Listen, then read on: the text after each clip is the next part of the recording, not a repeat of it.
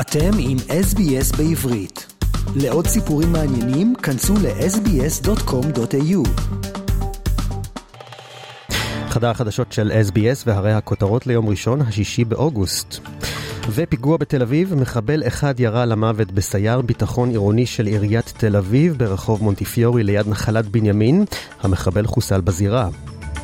ובמקביל נמשכות ההפגנות ברחבי הארץ נגד המהפכה המשפטית, וזוהי השבת ה-31 ברציפות שבה יוצאים להפגין המונים ברחובות. ובאוסטרליה, ממשלה תדון במדיניות הראשונה שלה בנוגע לבינה מלאכותית, כאשר היא מבקשת להגן על פועלים מההשפעות שהטכנולוגיה עשויה לגרום על משרות עבודה קיימות.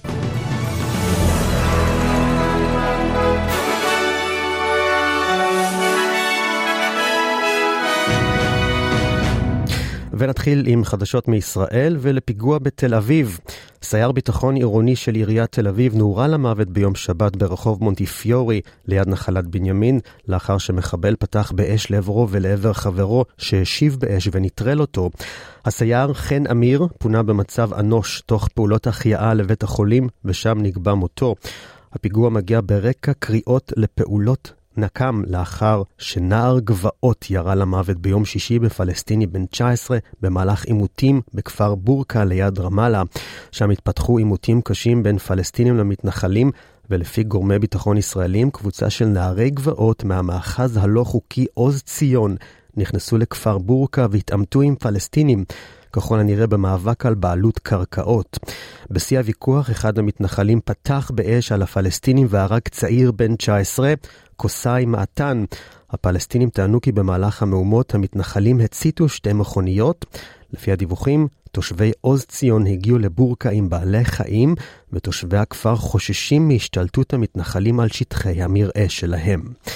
וכאמור, בחזרה לפיגוע, ולפי עיריית תל אביב-יפו, המחבל כמאל אבו בכר, בן 22, עורר את חשדם של שני סיירי ביטחון שהיו באזור הפיגוע. הם ניגשו אליו, הוא שלף אקדח וירה בראשו של אחד מהם. הסייר השני נטרל אותו, ומותו נקבע בהמשך בבית החולים. ובמקביל נמשכות ההפגנות ברחבי הארץ נגד המהפכה המשפטית, וזוהי השבת ה-31 ברציפות שבה יוצאים להפגין המונים ברחובות. ההפגנות גם באו בעקבות הדיון בבג"ץ בחוק הנבצרות שהתקיים ביום חמישי והסתיים ללא החלטה לפי שעה. שלושת השופטים בהרכב, הנשיאה אסתר חיות, המשנה לנשיאה עוזי פולגמן והשופט יצחק עמית הזכירו לא מעט את המניע הפרסונלי של החוק, שנועד להגן על נתניהו, ואפשר לו להודיע לו על כניסתו לאירוע המהפכה המשפטית. כעת בפני השופטים כמה תרחישים אפשריים להמשך. אחד התרחישים הוא דחייה מלאה של כל העתירות. תרחיש כזה עדיין אפשרי, אף שהשופטים הזכירו שוב ושוב את הממד הפרסונלי בחוק.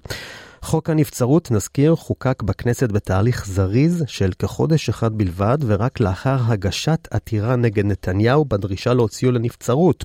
החוק החדש קובע כי ההוצאה לנבצרות תיעשה רק במקרה שבו ראש הממשלה יודיע בעצמו שאיננו מסוגל פיזית או נפשית למלא את תפקידו, או במקרה שבו 75% מחברי הממשלה יבקשו להוציא את ראש הממשלה לנבצרות בניגוד לרצונו.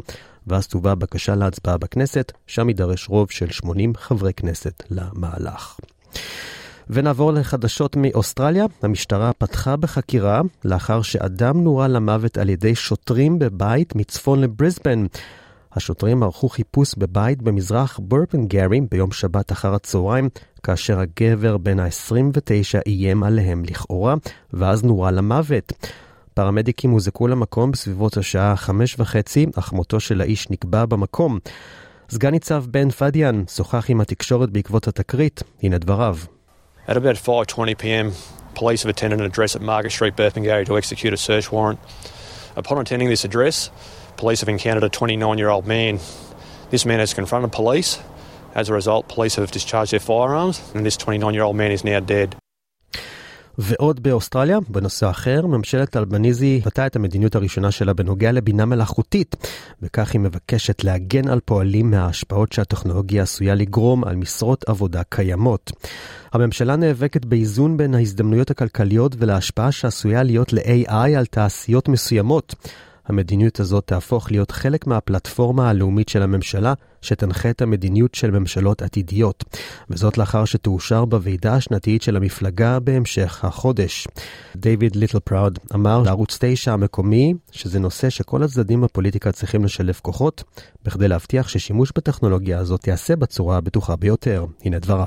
We've got to put the regulatory guide rails. There's some benefits here, but we should have a, a guiding principle of first, no harm.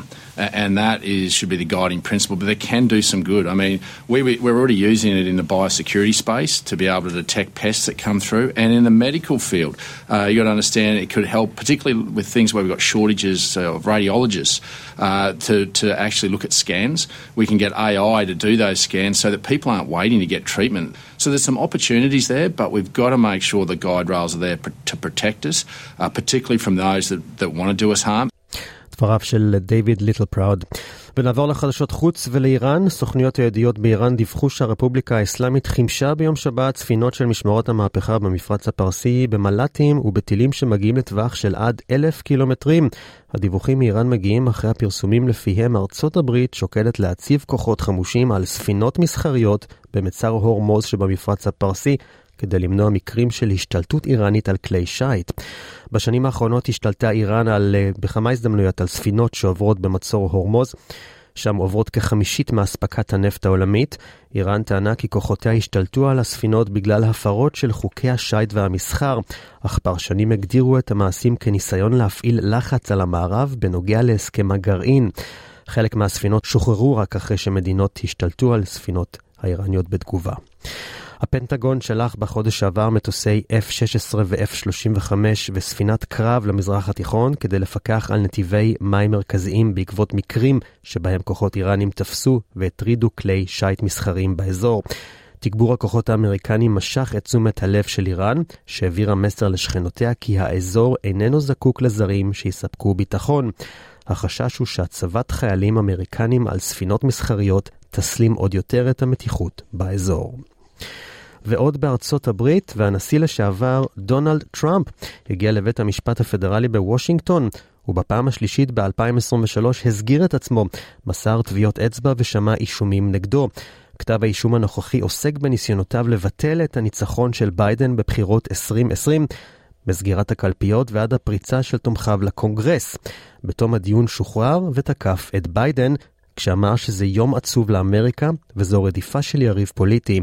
עוד אמר טראמפ כי הוא עומד למעצר כי ערער על בחירות מושחתות, וזה כבוד גדול, ושביידן מפחד לרוץ נגדו ב-2024. רוצים לשמוע עוד סיפורים? האזינו דרך ה Apple Podcast, Google Podcast, Spotify, או בכל מקום אחר בו ניתן להאזין לפודקאסטים.